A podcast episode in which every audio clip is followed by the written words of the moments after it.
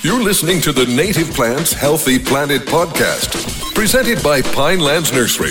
Here are your hosts, Fran Chismar and Tom Knezik.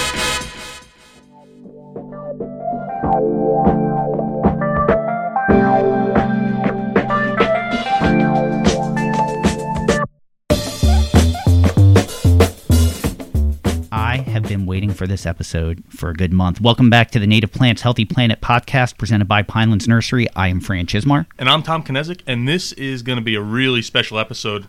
Uh, today we're lifting up our heads a little bit, shifting our focus, a little bit different spot than we normally take you, and um, we're going to look at the grand scheme of things, not so much our local area, but what's going on on a global level.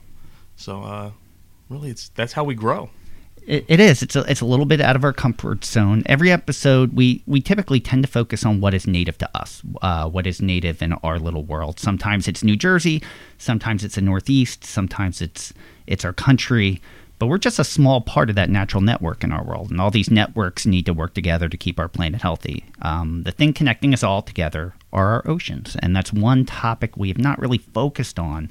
So today we're going to take things in that that direction. Yeah, and we are really, really fortunate to have a very special guest on today. Uh, not only is he one of National Geographic's explorers in residence, but he's a renowned marine biologist and ecologist. He's an academic turned activist, founding Pristine Seas and winning numerous awards such as the Young Global Leader Award uh, and countless others. Um, but today he's here to talk to us and, and you about his new book, The Nature of Nature Why We Need the Wild. Dr. Sala, why don't you tell us a little bit about yourself and, and give us your bio? Hello, uh, Fran and Tom. Thank you so much for having me on your podcast today. Oh, thank uh, you. My name, my, uh, I am Enric Sala, National Geographic Explorer in Residence. Um, I used to be an academic, and now I, as you said, I'm a conservationist full time. Uh, one of the things, or one of the quotes I love, uh, is uh, I guess in reference to your decision to turn from academic to activist was you were tired of writing obituaries for the oceans. Yeah, you know, I, I used to be a professor at the University of California in San Diego, and I was studying the impacts of humans in the ocean, the impacts mm-hmm. of fishing, global warming. And one day I realized that all I was doing was writing the obituary of the ocean, you know, rewriting it with more and more precision. So I felt like the doctor who's going to tell you how you're going to die with excruciating detail, but not offering a cure. And of course, as you can imagine, that was not fulfilling. It was on the verge of being depressing. And I decided to quit academia and dedicate my life to try to bring back the health and richness of the ocean. So I guess part of that part of that step is the the new book that you have written that will be coming out uh, very soon, uh, August 25th, I believe. And mm-hmm. Tom and I both love this book. I can't. I'm a slow reader, and I cannot believe how quickly I I I consume this book. And um, it, it, I, I feel that it does a fantastic job outlining what we know about nature, which in the grand scheme of things is a relatively small amount. And it applies it to where we are headed and why we need to fix it. And Tom and I were both saying to do it, if you could give any novice person that wants to make a difference or learn about this any one book, we had this discussion. This would be the book we would want them to start out with um, because it looks at it as a global scale and how it affects everything, not just our own little world. So. Um, we know that the book was technically completed before the COVID 19 outbreak, prompting you to go back and write one last chapter. But after all your years of study, why do you think now was the right time for this book? Why why was this why were you ready for this now? Well, first of all, friend, thank you so much for your nice word. You made my day. no problem. You know, there is never a bad time, I think, to make the case for why nature is important. But last year, I felt it was the right time for me to write about it because I wanted to share the you know, the main ideas I have learned, I have been thinking about for 30 years Uh, that I've been conducting scientific research. Yeah. And also, it was the timing was good, in my opinion, because next year in China, 196 countries are going to meet and agree on how much more space we are willing to give to nature. This is the conference of the parties of the UN Convention on Biodiversity. Yeah. And the science is telling us that we need at least 30% of the planet protected by 2030. And this is the target that we are pushing with our friends of the of the campaign for nature. And, and But, tec- you te- know- technically, we need more than that, but that's a that's a compromise. The science is telling us we need half of the planet in natural state, half pla- land and sea. But 30% by 2030, we think is an ambitious enough uh, timeline. But still, even though the science is clear, you know, then people uh, are telling us, well, um, you know, why do we need to protect more of nature? So I, I wanted to show by telling stories you know, how nature works. How is it possible that all these millions of species of plants and animals and microbes interact and make our world work? You know, make make the Earth a place where we can live and thrive. I, I, But then people ask, can we afford it? Right? yeah, So I make the economic case too, and the economic case is very clear. You know, we have a study that we released on Wednesday, Yeah. last uh, on on, on July eighth that shows that for every dollar we invest in protected areas, nature gives us five dollars back. wow. And that was one of the things I really loved about the book and was happy to see um, was that economic perspective because so many times when when we're talking about oh you should probably install a pollinator meadow or, or you need to use more native plants people think about it from a business lens they're saying well but it's so much more expensive and oh, i'm going to have to do all this maintenance on it and they don't look at the the value over time and how much value they they're getting back and just the value of the ecosystem services whether it's pollinator benefits or cleaner water or just overall habitat or storm protection. Yeah. all- so many things. Um, And it's, you know, I think it's really telling that that you started off by saying it's you're going to discuss how much we're willing to give back to nature, and I, I, which kind of leads me. I think as humans, we tend to think of ourselves as larger than nature. Um, that it serves us. Uh, it it um, revolves around us instead of us being just a part of the balance of nature. Um, we've we've kind of evolved to outthink many of our predators, including Mother Nature and disease. And do you think, given today's atmosphere, that the current pandemic is nature's way of of rebalancing, um, as if our ecosystem's self-regulating through feedback loops? I like the way you think. well, when the, you know when, when the pandemic happened, to me that was the loudest wake up call. Okay. you know, the, the, the strongest reminder that we are all together in this. And that if we tamper with nature in one part of the world, now this can affect everybody's lives and, and the global economy.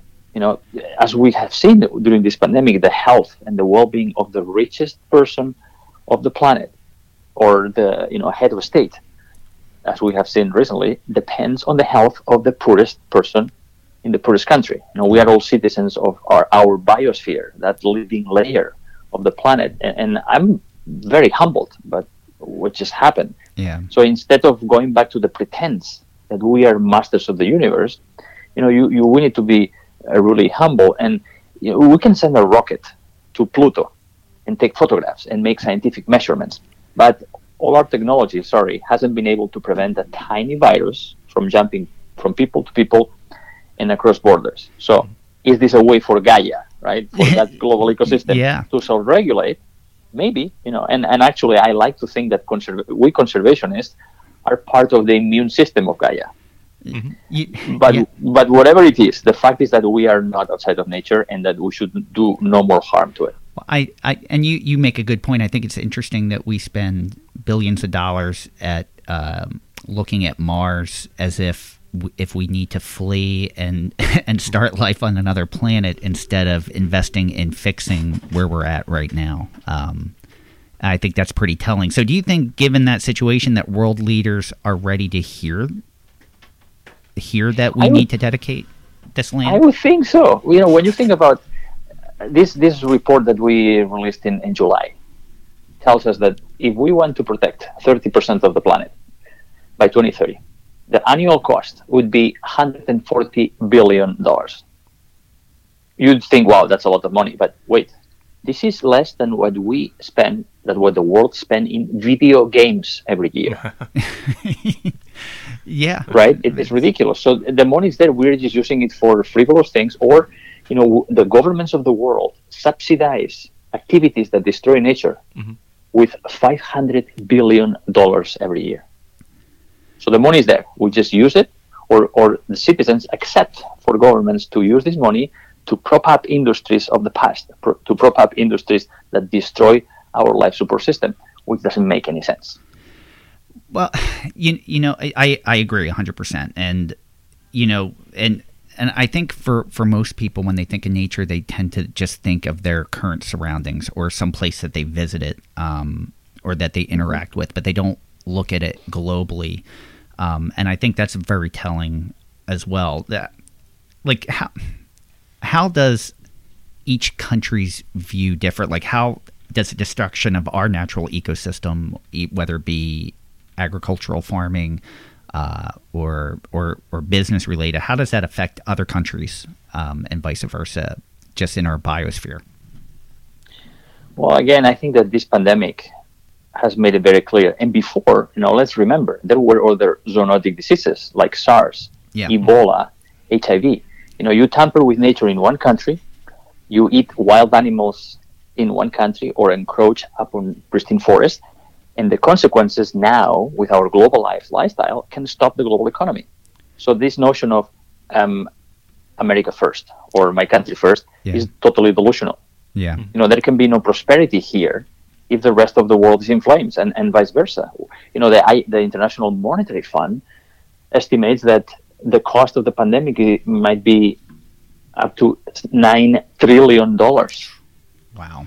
you know and, and, and look at what's what happened in the united states right Yeah. um, not only in terms of loss of human life but the economic downturn and the consequences that are going to last for for years so you know eh, no country today is immune to what happens in the rest of the world I, I yeah, and and I think hopefully a lot of people are seeing that. One one of the things that I'm curious, I I, I know when dealing with this, there's a lot of other factors at play, and there's businesses who who tend or feel that they're going to lose a stake or lose traction uh, by succeeding giving back nature. Um, you know, and we've definitely seen the size of certain national park land uh, decrease in certain years.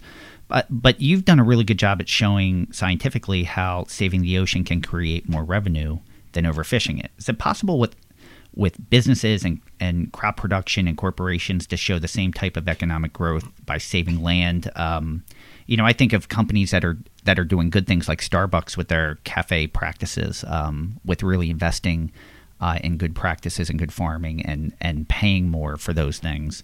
Do you think other companies will follow suit, or do you think they're scared at this prospect?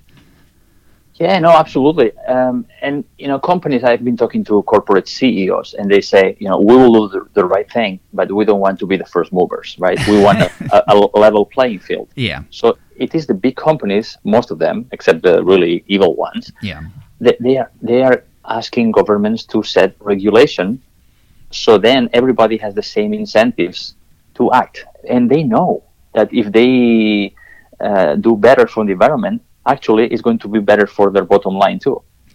And you know, there is also a myth that you, know, you hear some people saying, so many people, that we need to cut more forests and convert more grasslands and fish more uh, in the ocean because we, we'll need to feed 10 billion people very soon. But the truth is that we already produce food for 10 billion people, only that we waste a third of it. yeah, Uh, so we don't need to destroy more, more of nature to feed ourselves. What we need to do is to prevent this loss of food from the farm and from the ocean to the table. when when we first started this podcast, it really started off. It, we were we were trying to connect nonprofit companies that are doing good work with with uh, local um, homeowners or people that just want to get involved to see what is being done that's really good out there and how they can get involved. And it's kind of the more people we have on, the more we realize how much has been destroyed and how it's affecting everything. And and the the overall theme has been loss of habitat. Um, it- you, you know, it just keeps coming up, and and the problems that that occurs. Uh, you know, we've talked about overpopulation of deer. Um, I think a good example.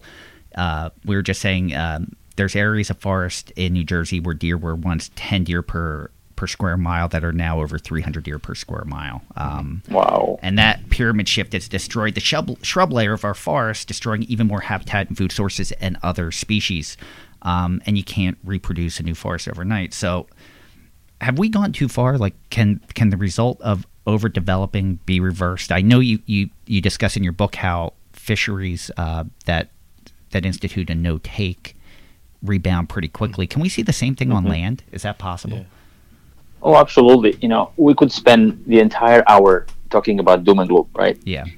uh, and we know that uh, three quarters of the inhabited inhabitable land has been altered by human activities, and that two thirds of the ocean have been affected by industrial fishing, and so on and so forth. But the good thing is that life and the ecosystems that uh, species form have this extraordinary capacity to regenerate and self-assemble in this complex ecosystem, even in the most unlikely places. And uh, if I may, I'd like to talk about an extreme case and then a better a better way to do things. Okay.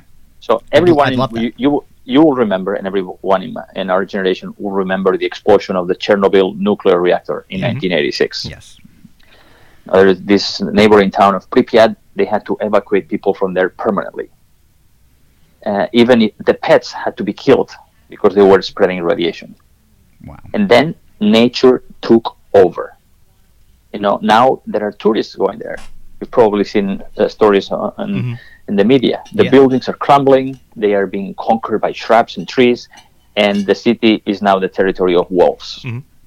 So apparently, the, the built habitat, the cities that we build, cannot survive without the builders. Right? They, they just fall apart. So in a few thousand years, maybe that town of Pripyat will look like the Mayan cities in the jungle when, when they were first rediscovered under Yeah. you know the thick canopy of green. But of course, you know, this is not the ideal way of restoring nature. But this shows that nature has this amazing ability to, to bounce back if we give her some space. So we to if we want to see the return of the forest and the grasslands that you were mentioning, Yeah. you know, we can start by removing all threats to a place, right? Let, let's start by doing no doing no harm. Then we can replant the right type of species, the native plants that uh, you you talk about, Yeah. and and but also we can help the ecosystem accelerate that process of self-assembly by rewilding, you know, meaning introducing first the native herbivores, animals that eat different types of plants and create the conditions for other species to thrive. And when the ecosystem is ready, then we could reintroduce the predators. And I love the example of Yellowstone, where 31 wolves were reintroduced to Yellowstone National Park in 1995, 50 years after the last wolf there was killed. And the wolves started by controlling the numbers and the behavior of the elk, which then spent less time grazing and eating the, the small tree saplings. So the trees came back, and with the trees, the entire ecosystem came back. So we can we can do it. Nature has the ability. We just need to give her space. Mm-hmm. We.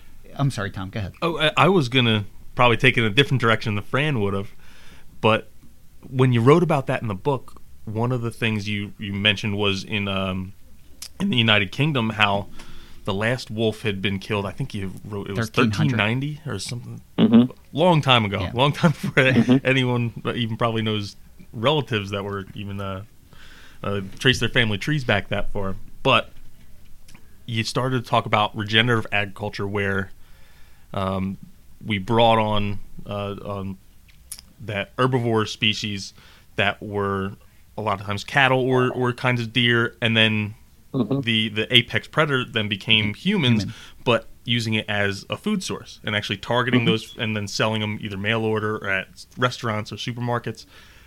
Is that something that's scalable on a much larger re- level, or is it something that is kind of like a smaller uh, niche? because we we've actually talked about this in, in New Jersey when we talked about that deer problem with 300 deer per square mile, and Mhm. it's not really feasible to reintroduce wolves in New Jersey. We'd love At to see right it. now. Yeah, at least right now we'd love to see it, but we don't think that's feasible. But that doesn't mean we can't fix it. Um, we just as as the apex predator, we have to find better ways to control it. Um, So that's what what we were curious what your thoughts on that were. Yeah, no, no, you, you're absolutely right. It would be a little tricky to reintroduce wolves in New Jersey right now. Yeah. and uh, but you know, but 300 deer per per uh, uh, square acre or square kilometer, it's it's crazy. It's so it's too much, right? They they will eat everything out. So I think we can scale this. What the, uh, Tom, the example you mentioned is this beautiful story of uh, a farm in England called Knepp, Yes. K N E P P, and uh, if the listeners haven't read it yet, I really recommend this book by Isabella Tree. It's a real name, Isabella Tree, um, okay. and the book is Wilding. So it's a story of how they rewilded their farm.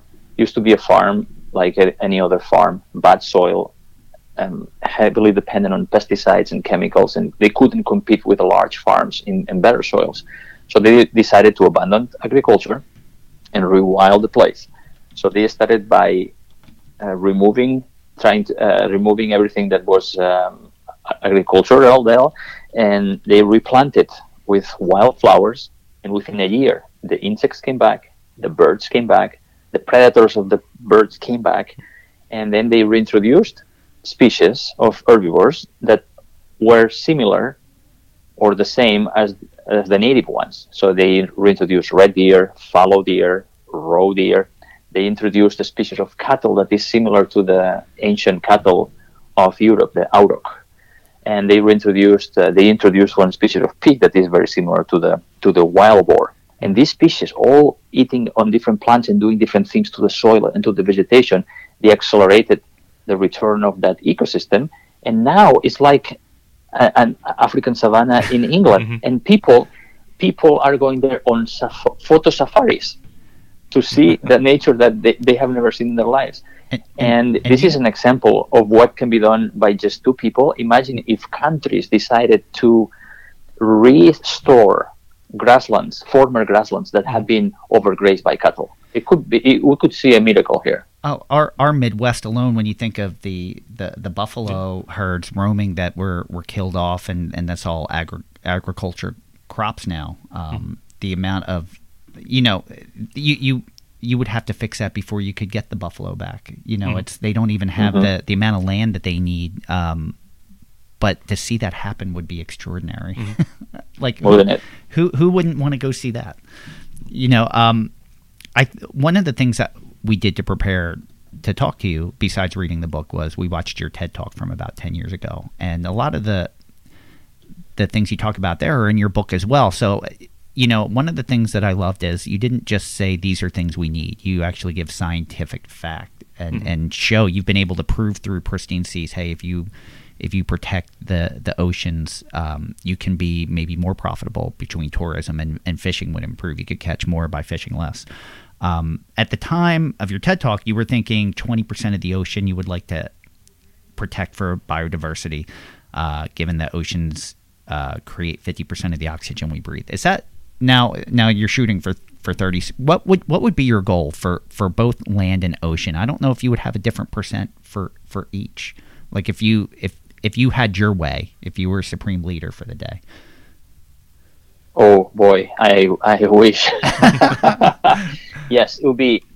The science is very clear. As uh, we have dozens of studies on land and in the sea that are telling us that we need, if we want to prevent a massive extinction of species and the collapse of our life support system, if we are to achieve the goals of the Paris Climate Agreement, we need half of the planet in natural state. This is what uh, my friend E.O. Wilson uh, calls half Earth Okay. which is another fantastic book, by the way. Mhm. I'll have to look E.O. one up. E- E.O. Wilson, Okay. Half Earth. So we at National Geographic, with our friends at the Wyss Campaign for Nature, and now about 30 countries and growing, are pushing for a target by 2030 under the UN Convention on Biodiversity of 30%. But this 30% is a minimum. It's a milestone to where we need to be. you, one one of the questions that I had written that you actually was debunked as I finished your book because you you covered it. I wrote it early on, you know, because I think of and I have to admit I'm a little ignorant of other cultures and other countries because I'm not as worldly traveled and and I tend to think that maybe certain countries uh, maybe or or not even certain countries certain cultures maybe don't rely as heavily on the scientific fact uh, and it may be more spiritual. But you actually cover that and, and talk about how spiritual people are about nature uh, and cultures are and what they've done to protect it. I think it was New Zealand uh, you mentioned. Um, Mhm. with with one perfect example there. Are but are there cases worldwide where the, the science isn't necessarily met with open ears? Uh, well, I think we, the three of us, live in the United States. I was right going to say you can say it's American. You, you- yeah, yeah. that would have Yes, been my no, guess without unfortunately, without yeah. going elsewhere. Yeah, you know, again, I, I'm yes, there are countries where right now the leadership is anti-science and anti-common sense. Um, but you know, one good thing of this pandemic again is that all of a sudden people became interested in in data, and they wanted to see graphs and trends and science, right? And, and who's the most popular man in the United States right now? Anthony Fauci. Yeah. you know the infectious uh, disease expert. People people the public understand the, the power of science. And you know everybody is, is thinking of uh, you know, the time where we're going to have a vaccine. Well where is the vaccine made? Not at the convention of a political party. Is made in scientific you know laboratories. So you know without science of course the world wouldn't run. And and I think that most people understand and most leaders understand, but uh, of course there are still a few places where science is um, not convenient Mhm. for political purposes. Yeah. Are are there countries that are that are ahead of the curve um, that are really doing an exemplary job of of preserving nature or, or turning things around? Yes, absolutely.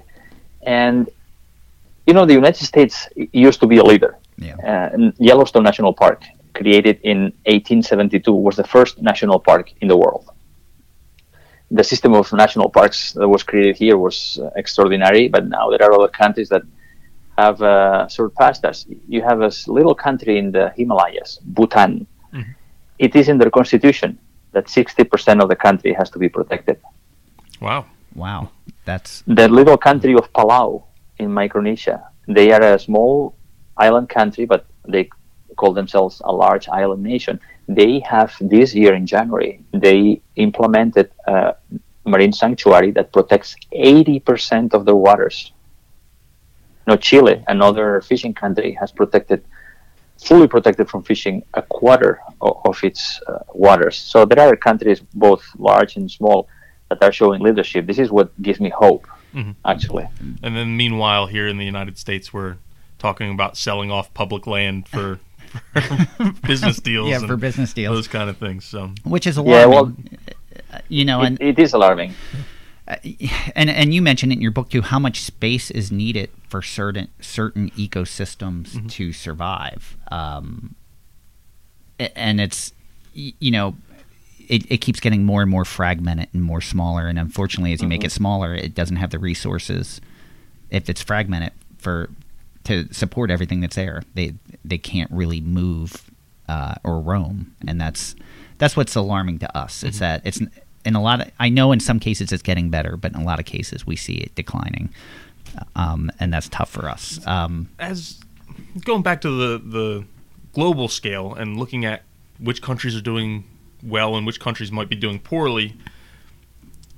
Say we all we at this um the the meeting you were talking about in China, we come to an agreement. Say, hey, this is what we need to do as a world, as a globe.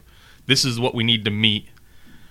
Who's going to be in charge of holding everyone responsible, and how do we prevent a situation where you have uh, the United States saying, "Oh, well, we're not doing everything we're supposed to," but look at China; they're not doing everything either, and you look at, at the UK; they're not doing everything, so we're okay not doing everything as well. Who's going to hold keep keep that train moving in the right direction? Yeah, this is exactly one of the problems with many international agreements that they are not legally binding. They are, in most cases, uh, volunteer commitments. So the United Nations Convention on Biological Diversity is the entity that is supposed to uh, set the agreements, set the targets, and, and monitor. But at the end of the day, it's every country that is responsible for protection within their own uh, territory, within within their own borders. So we have seen it in the United States, where President Trump decided that he didn't want the United States to be in the Paris Climate Agreement anymore. So he started the process to to withdraw. Right. yeah So I hope that at the country level, the citizens are going to be the ones making sure that the governments deliver on their promises uh, by, in some cases, uh, voting, voting for the politicians that uh, uh, fulfill their their values. Yeah. and also by making sure that if there is uh, blatant violation of uh, of these commitments, that people will make their voice made clear. And this is something that I think has been very positive this year in the United States and around the world of people demonstrating for massively for for the things that they thought were right. we we have a voice in numbers, and and everyone will have the opportunity uh, in the coming year to to make that vote if that's what's passionate to them. So. Uh, Yeah, well, you know, the, the first law of politics is is re-election, yeah, Yeah. right? And and there is nothing that scares the politicians the most than um, losing voters. Yeah. Yeah. So I would imagine at any time, it's especially close to a, a re-election year, it's got to be difficult to to make drastic change or, or push drastic change um, through that way. I would imagine that's difficult unless it's something that everyone's behind and it's it's a crowd pleaser.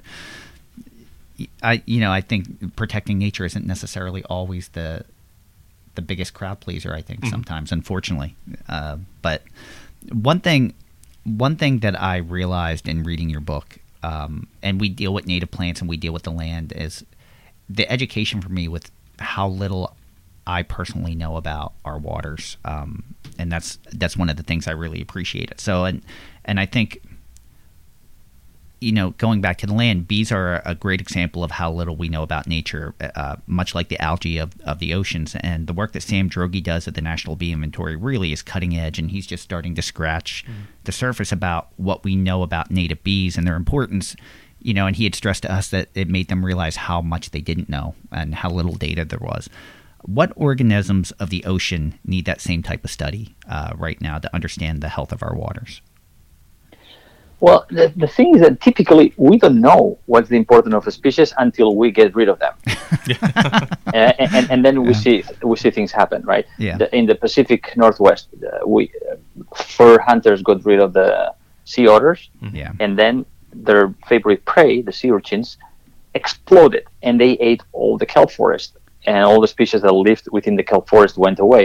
So you cannot know what the role of the sea otter in the ecosystem is until you know that they, they are gone. And with millions of species of plants and animals and a trillion different types of microbes in the world, it, it's really impossible to know what the role of most of them is. And I, I like to use this example that is in the book is something called Prochlorococcus. That's the scientific name of a, of a bacteria Okay. that is one of the smallest bacteria. It's only a millionth of a millimeter in size. Okay. It is so small that scientists didn't discover it until 1988. Yet, Wow. this little bacterium is one of the most abundant creatures on the planet. You know, you're talking about 300 deer per hectare or per square kilometer. Uh, we are we have 20,000 of these bacteria in a single drop of seawater. And what do they do? They do they do photosynthesis like the plants on the land, and they produce oxygen in, uh, in the process. They actually produce the oxygen in every other breath we take. Wow. Wow. And we didn't know about the existence of these bacteria until 1988. Uh, It's crazy. It's amazing. I mean, that's such a short period ago to learn something like that, and it makes you wonder what we don't know. What are we still going to discover and say? How do we? How did we not know that? Exactly. But what we know is that you know the more abundant when when it comes to assessing the health of an ecosystem, what we have learned, and I think we can extrapolate to this to most ecosystems, is that the more abundant the predators, the healthier the ecosystem is. Yeah. So if you can immediately know, uh, or no, at least we have been diving in places that range from pristine to totally degraded, and if we jump in the water, if you jump in the water, and you see lots of sharks, that's a healthy place. All right. That's what you want to see. And, and that's similar to uh, some of the the uh, entomologists we've talked to in the past, where they said that well, the sign of a healthy pollinator habitat is when you have a lot of dragonflies and, and ladybugs and things that are going to eat the pollinators and their Yeah. larvae. Yeah. It's having those Mm, predators. mhm. That's a really good sign that it's a healthy ecosystem. yeah. There you go. And and it's uh, you know it, there's so many great examples in your book just even of ecosystems tom and i both loved your analogy of new york city as a man-made ecosystem and how mm. closely it relates to a, a natural ecosystem uh, and showing a form of human succession and it made me think of so many sociology studies that i've seen um, that really kind of mimic natural ecosystems but you know they don't quite get it right uh, i grew up in levittown pennsylvania which is which was at the time the largest plant community of its of its day. And William Levitt, when he built it, there's five types of houses, um, and each development had only just one type of house. And and as he walked away from it, he felt he's like, wow, this is my biggest failure. I've segregated classes.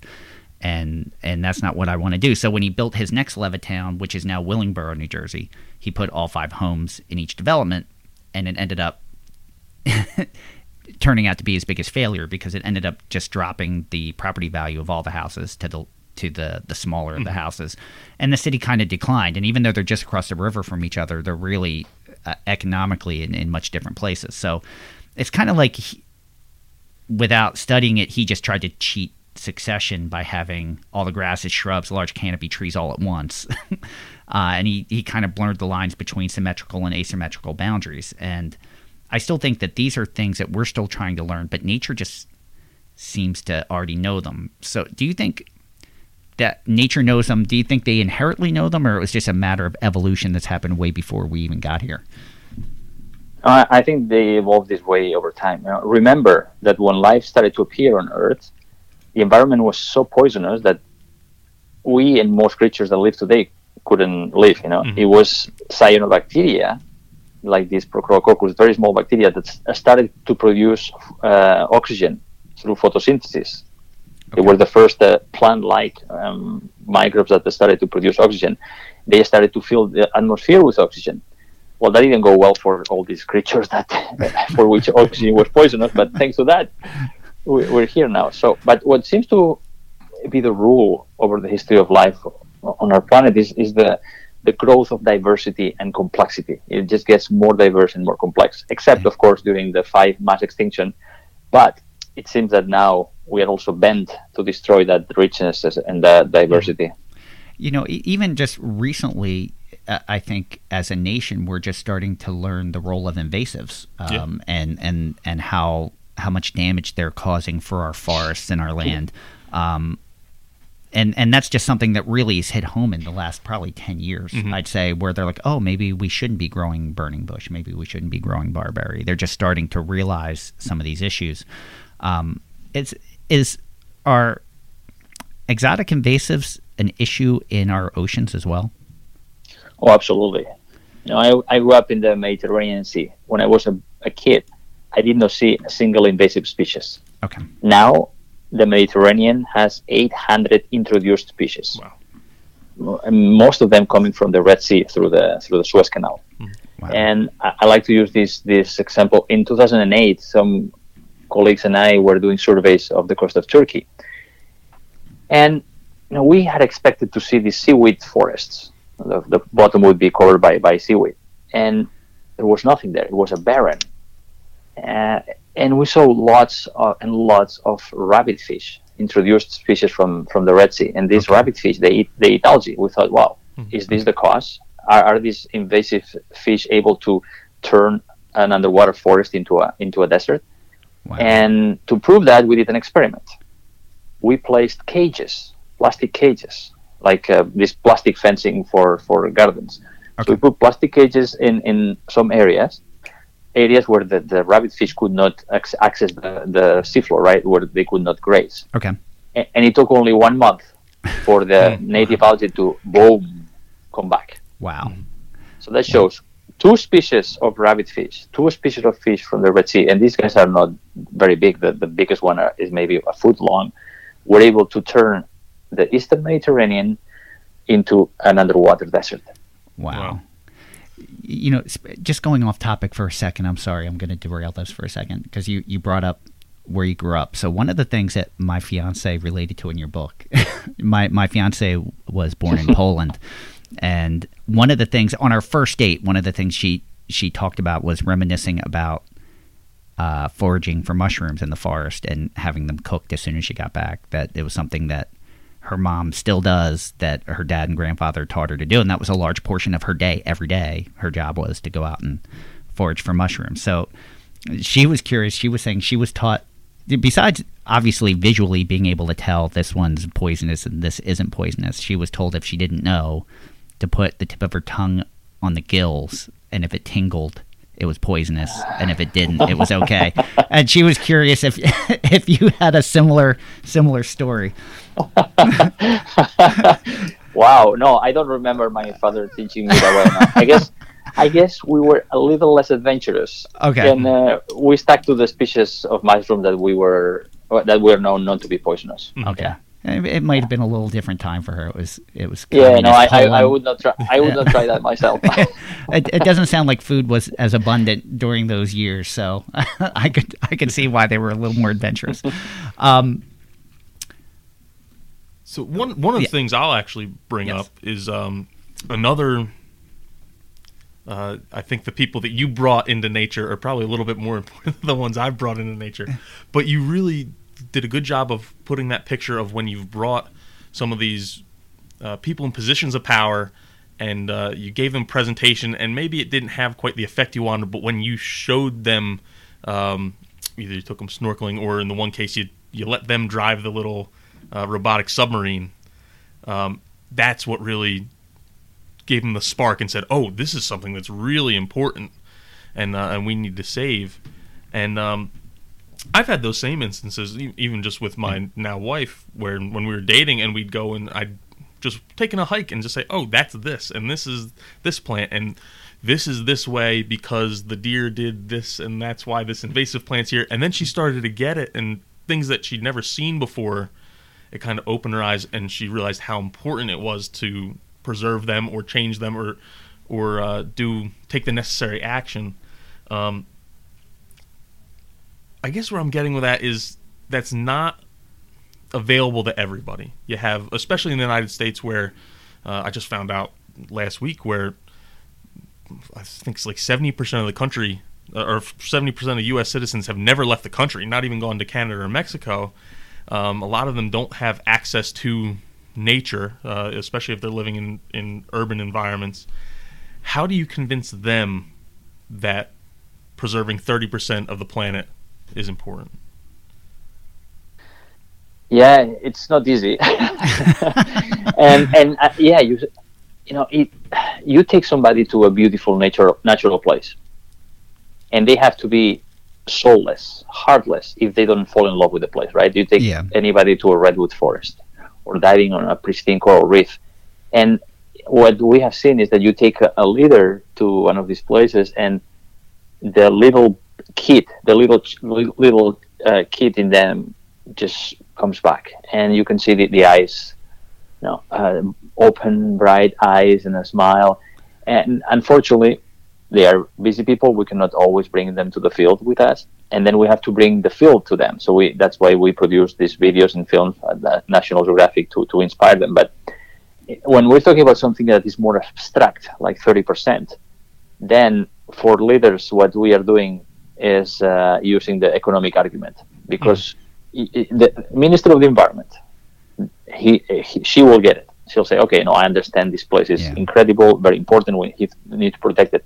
But then when they have a cabinet meeting, the finance minister is going to ask, but how much is going to cost, right? yeah. um, and you know we have studies showing that the benefits outweigh the cost, and that the initial investment is less than what we spend in activities that destroy nature. So, uh, like it or not, we have to use the economic argument as one of the main arguments with political leaders. Yeah, I just think how much more appreciative Tom and I would be if you took us diving with you. Yeah. We would that would that would be a real eye opener for us. Only you only needed to ask. Is is there cutting edge research that you're aware of that you're excited that that that's going to be coming out soon or, or someone in the field that's that's working on something that you're really excited about? Well, the things that um, I don't know, I don't know. Um, so, but, but um, I don't know. You know, it's, what I love is to be surprised. Okay. You know, lo- looking at a um, new, new story or opening up a scientific journal and seeing a, a study that is like, wow, this is so cool, or we really need that. Yeah. But but we have a, we have been working. Well, I know about the study that we are uh, doing. We are have a study in in review in a in a scientific journal Okay. that shows that if we protected more than 30% of the ocean, actually this would have t- triple benefits. It would help one to preserve marine life biodiversity that is unique and irreplaceable. Two, it would boost fisheries catch globally. And three, it would help the ocean continue to store more carbon and, and help us to mitigate climate change. So more protection can help us with food security and with uh, climate change mitigation. If if you were were sitting here and you had a skeptical business person, uh, and you had their ear, what's the greatest example that you could give them of of how it actually paid to have nature over business? If you had to convert a businessman right now, is there is there one example that that would knock their socks off? Um, I think it's much easier to convince a country leader than a, uh corporate CEO. But no, there are great examples. For example, um, I read a story in the New York Times this year. The Empire State Building. Uh, the management of the Empire State Building, the owner, they decided to change all of the insulation of the building, including the windows. Okay.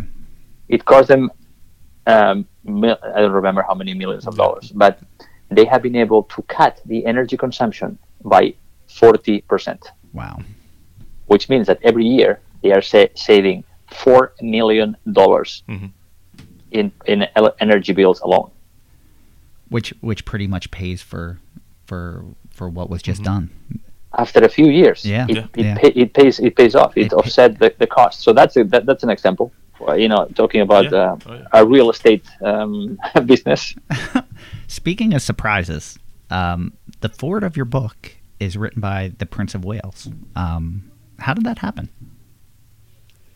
Well, His Royal Highness is a, a committed conservationist. Okay. He has warned about the destruction of the world, of the natural world, for decades, and he's written eloquently about it. He's published really beautiful books. One, uh, one of my favorites is one called Harmony.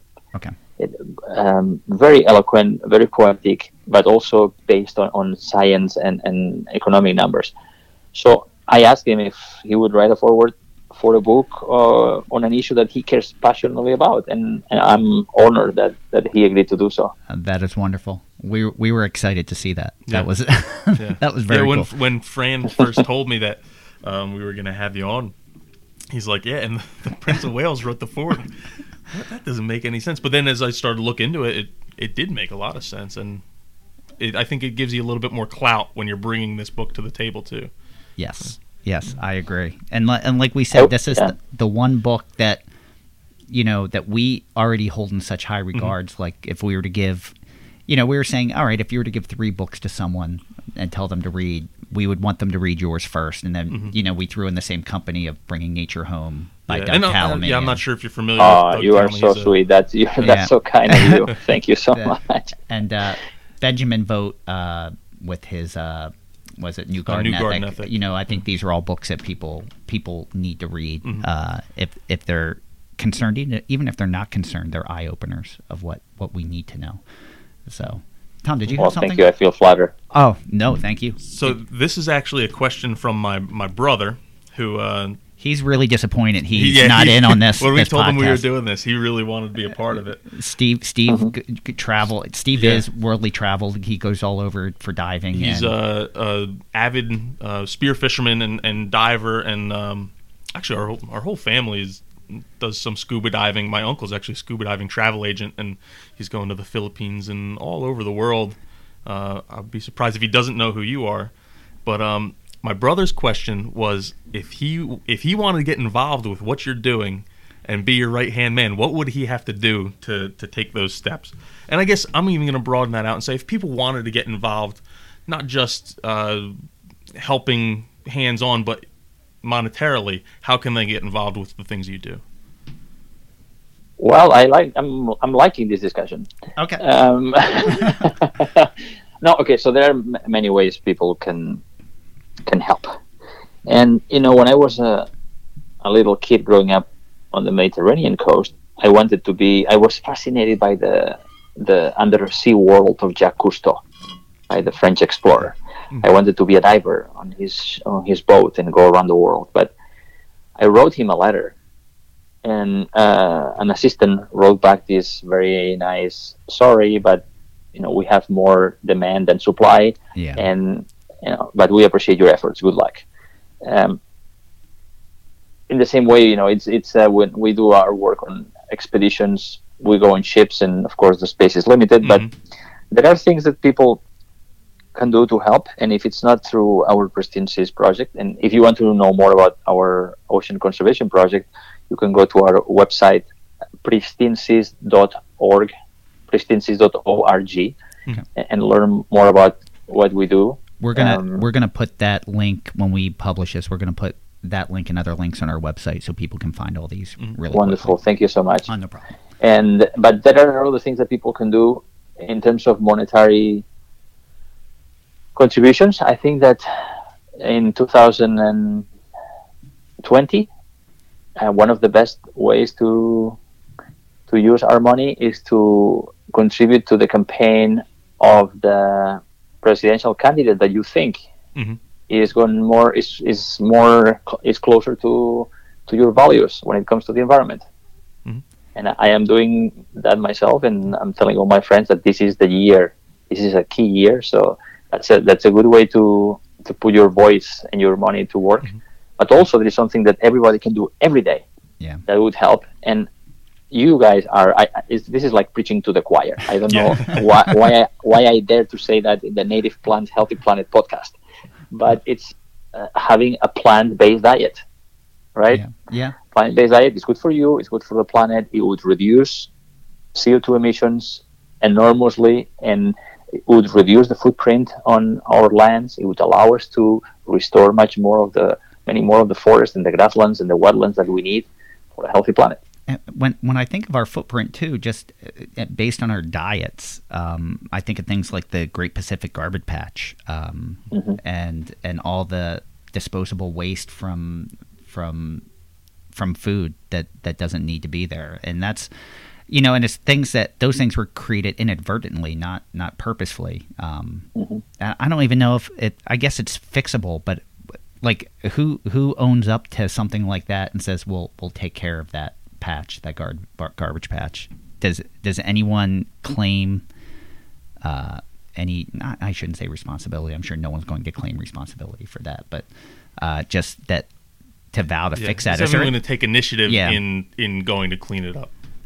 Yeah, there is one private effort uh, trying to do that, but the problem is that the garbage patch is in international waters. okay It's beyond any country's jurisdictions. Of course, you know it's the you know you can wash your hands. It's not my problem, right? yeah even though we all contribute to it. But you know, we cannot remove that that patch or any other five big ocean patches, but we can make them smaller. You know, we, we can clean part of the trash at the surface, and that would reduce the risk of death for seabirds, sea turtles, marine mammals, which would be great. But this is just a small part of all the plastic trash that's, that is in the ocean. You know, most of the trash is underwater and very small, what, what we call microplastics, and that's that's impossible to clean. At- at But le- yes. yeah. I'm, so, I'm sorry go ahead I'm sorry No, no, but we can do the right things to reduce and hopefully stop you know, the amount of plastic going in, into the environment. One of the things I appreciate, at least, that you know, some of the companies they may not be able to control where that waste goes, but like someone like Corona, I think they developed a um, a can ring, the the six pack holder that's biodegradable and made of fish food. so if it does end up in the ocean, so it will biodegrade and and hopefully feed fish. At least it's people are thinking about how they can make a change um, instead of just saying it's out of their hands.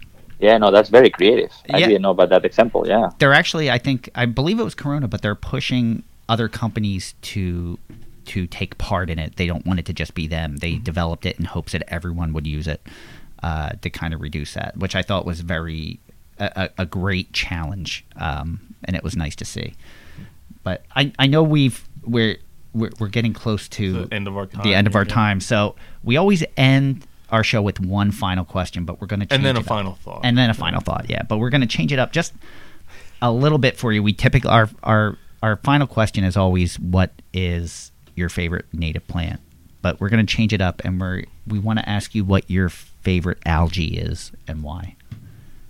I love this question. I love it. You know, usually people ask, especially kids, what's your favorite marine animal? But poor plants, you are absolutely right. I love it. I love it. That's the first time uh, anybody has asked that. Oh, awesome. Okay. Um, well, I was talking about that earlier today. So probably um, my favorite algae is the, the giant kelp. Okay. Now the giant kelp, why? Because the, the giant kelp is is the redwood of the sea.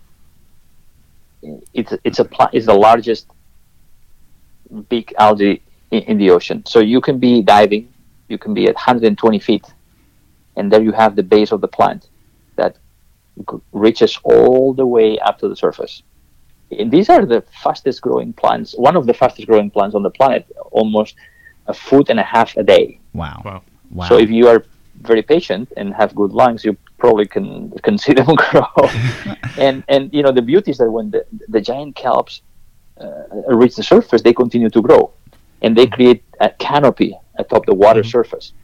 So you are down there, diving. You look up, and you see these these plants growing to the surface like like trees, and you can see the sunlight filter through the canopy as the, if through the stained glass of a cathedral. That's Wow. why I like the giant kelp. And and if I remember correctly, you list that in your book as a foundation species.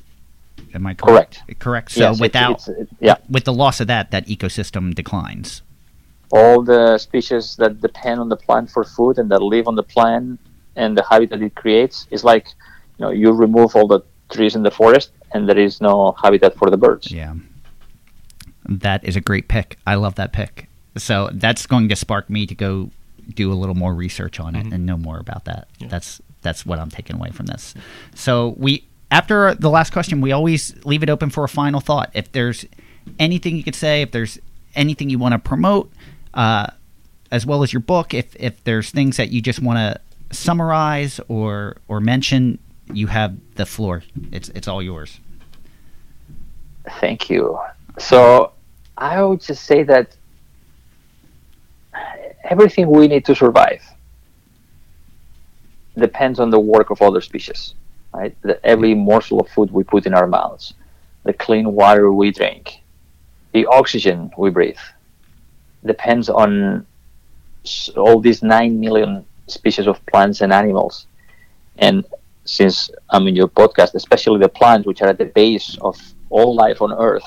Yeah, yeah. um, and um, I think this is the time. This pandemic is the loudest wake up call. If we don't change our ways now, when will we? Because I think that now everybody understands that if we don't change our broken relationship with nature, we are going to have another pandemic and then another. And, and the next might be worse than this one.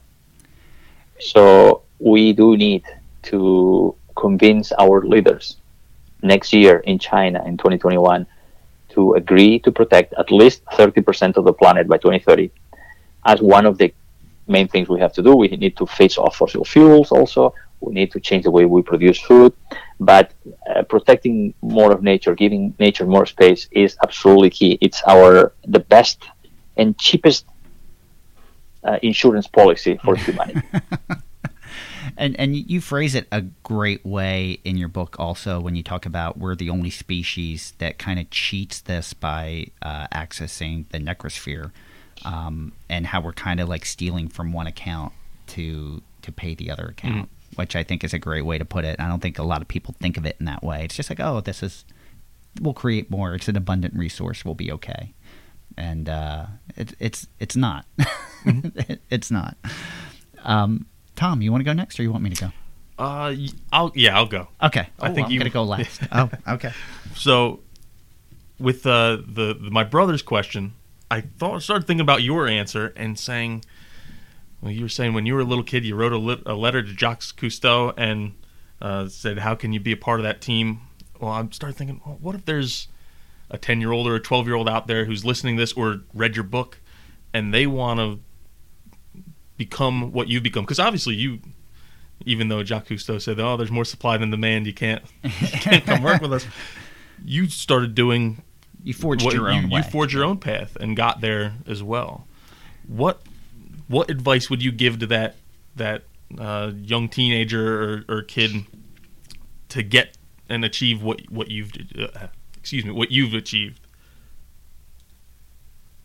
yeah, we tell them make sure that you know what your passion is, what you're really passionate about. You know, Elizabeth Gilbert says that uh, you know, your what is the thing that when you're doing it, you don't you don't care about eating, sleeping, peeing. You know, it's just that thing that uh, you're the most passionate about. Um, and then w- what you are good at. Mhm. If you can combine both, uh, into your job, you are going to be a very, very happy and fulfilled person. Awesome. I think it's good awesome. advice. Thank you. Is that your final? That thought? was it. Yeah. Do I get to get deep for a second? I've You been getting can. deep a Yeah, you've lot. been getting wow. very deep. wow. You know, but it's I've been taking a lot of this really at heart, and I think, um, you know, even noticeably for me, once the pandemic hit and everything closes down, uh, my fiance and I pretty much every weekend have been hiking every weekend, going to different destinations and being at one with nature. And, you know, and I deal with nature for a living. And sometimes you kind of get disconnected from that. Um, and I kind of really feel this podcast has been, has awake, like, it's awakened me. Um, and it, this is the best education I feel like I get. Every week we learn something else that, that, you know, you, you think you know, but you don't really know. And it becomes deeper and deeper and deeper. And, man, I, it just, it, it's it's like perfect timing uh, Yeah. for me, and it's I love where this is going, and I love the guests we have, and and I love that you came on today with us, uh, Dr. Sala, and this has been a, a wonderful experience for us. Um, thank you, thank you so much. Yeah. No, Fran and Tom, thank you so much. It's been uh, I love your podcast, and I you. I am really honored to be here with you today. Well, thank, Thank you, you. too, and Uh, and thank you for everyone for listening today. We really hope you enjoyed listening to Dr. Sala. Uh, please pick up a copy of his new book, um, "The Nature of Nature: Why We Need the Wild." It's coming out on August 25th, uh, just a couple days. So make sure you pick up a copy. In fact, uh, just before the show, Fran and I decided we're going to give away two copies. Yeah, So first you can enter by by joining our, our Native Plants Healthy Planet podcast Facebook group and then on the the um uh on the, the post, post, for this. Yeah, thank you, Fran. On the post for this episode, uh, leave a comment about what you felt like, what you thought about the episode, things that you think you could do to help save the planet, and uh, and make sure you share that post as well. The other way you can enter is by leaving a five star review and also just letting us know what you, you thought about the the episode, um, either on Apple Podcast or, or Podbean or wherever you can review the podcast, because that goes a long way for us. Yes. So yes.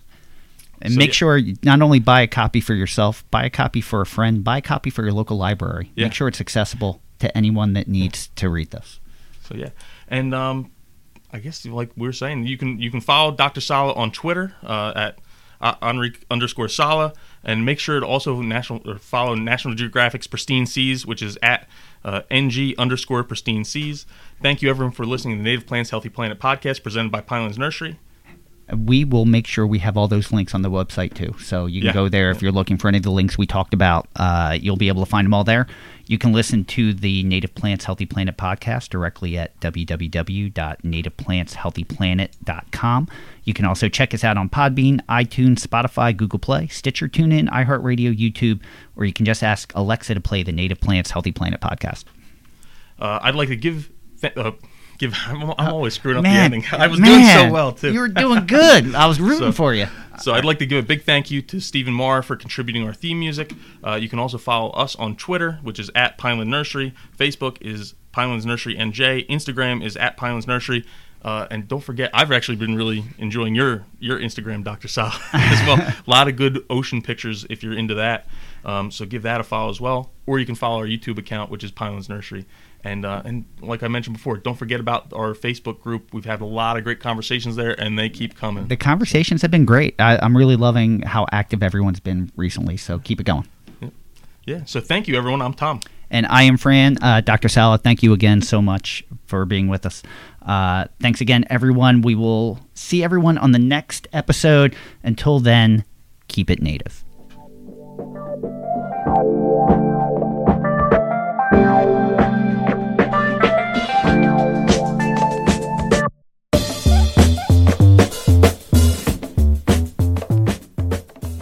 Thank you for listening to the Native Plants Healthy Planet podcast, presented by Pinelands Nursery. Remember to like, share, follow, and comment.